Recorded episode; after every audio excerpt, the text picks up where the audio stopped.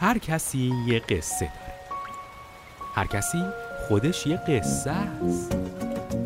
اینقدر باید به قصه های جور با جور گوش کنیم تا بدونیم قصه خودمون چطوریه. تا بفهمیم قصهمون چه شکلیه.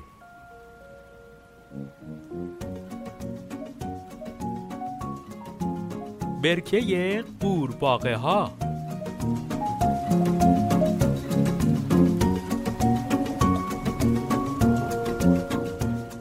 نویسنده معصوم پیریایی گوینده یاشار ابراهیمی توی دشتی سرسبز یک برکه پر آب و بزرگ وجود داشت که قورباغه ها تو اون کنار هم زندگی می‌کردن. قورباغه ها از صبح تا شب قورقور می‌کردن. توی آب میپریدن. شاد بودن و سر حال. اما یک روز که قورباغه ها زیر نور قشنگ خورشید مشغول بازی بودن، ناگهان صدای بلندی شنیدن. همه ساکت شدن و به سمت صدا برگشتن. یه قورباغه ناشناس روی یه سنگ ایستاده بود و فریاد می‌زد ساکت ساکت اه؟ همه قورباغه ها ساکت شدن و به قورباغه نگاه کردن هیچ کس اونو نمیشناخت انگار انگار تازه به این دشت اومده بود. قورباغه تازه وارد با صدای بلند شروع به صحبت کرد و گفت من به این برکه اومدم تا زندگی کنم و چون زورم از همه شما بیشتره هرچی من میگم باید گوش بدین. وگرنه باید از برکه بریم بیرون. قورباغه ها حرفای اون رو جدی نگرفتن. و فکر کردن بالاخره این تازه واردم مثل اونا قورباغه است و کارهای قورباغه‌ای می‌کنه. اما قورباغه تازه وارد مدام دستور می‌داد و تو کار همه دخالت می‌کرد. مثلا می‌گفت بچه ها حق ندارن هر جایی بازی کنن و سر صدا کنن. هیچ قورباغه حق نداره بعد از ظهر آبتنی کنه. بله. قورباغه ها اول چون اون رو نمیشناختن یه کمی از اون میترسیدن. و به حرفش گوش می‌دادن. اما تازه وارد روز به روز زورگوتر می‌شد و بیشتر قورباغه ها را اذیت می‌کرد. اهالی برکه خیلی ناراحت بودن و از دست قورباغه زورگو خسته شده بودن. برای همین تصمیم گرفتن پیش بابا قورباغه که پیر و دانا بود برن تا درباره مشکلشون با او مشورت کنن. بابا قورباغه بعد از شنیدن ماجرا به اونا گفت هر قورباغه باید بدونه که همه روزای سال مثل هم نمیمونن و ما باید بتونیم همیشه روی همدیگه حساب کنیم.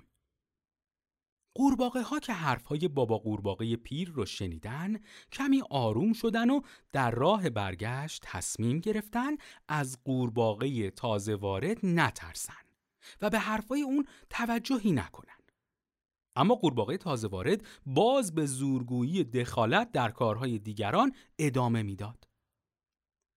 روزها گذشت و کم کم فصل گرما رسید.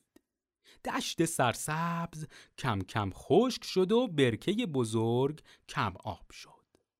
اونقدر کم آب که تبدیل شد به چند برکه خیلی کوچیک. هر دسته از قورباغه ها که با هم دوست بودن تو یکی از برکه ها مشغول زندگی خودشون بودن و بازی می‌کردن و شاد بودن.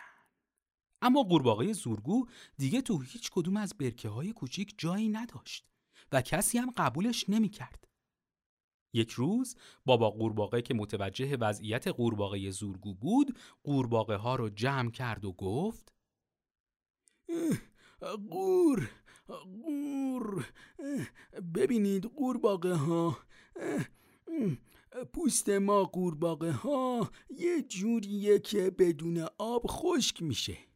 و اگه آب نبینه دیگه نمی‌تونیم نفس بکشیم. ولی من فکر می‌کنم ما خیلی خوشبختیم که برکه های کوچیک کم آبمون رو داریم. آره اما اما همه می‌دونید که یه قورباغه هست که برکهی برای شنا کردن نداره کسی حاضر اونو به برکش راه بده؟ قورباغه ها با اکراه همدیگر رو نگاه کردن و قورقوری بینشون راه افتاد. اونا نمی‌خواستن هیچ قورباغه ای اذیت بشه. اما خب قورباغه زورگو هم قابل تحمل نبود. بعد از چند دقیقه قورباغه ها از پشت سرشون صدای بلندی شنیدن. همون قورباغه تازه وارد بود که حالا همه اون رو میشناختن. قورباغه تازه وارد با پشیمونی گفت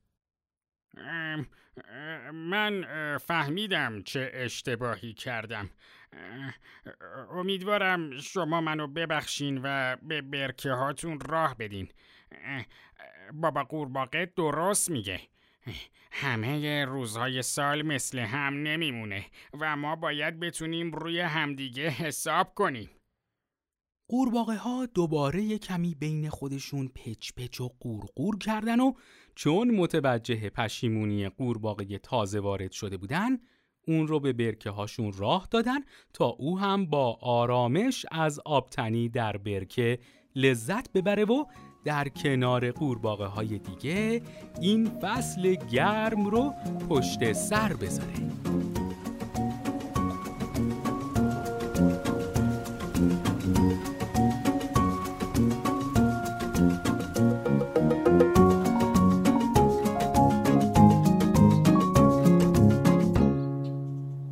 آی قصه بشنوید در آیقصه دات کام.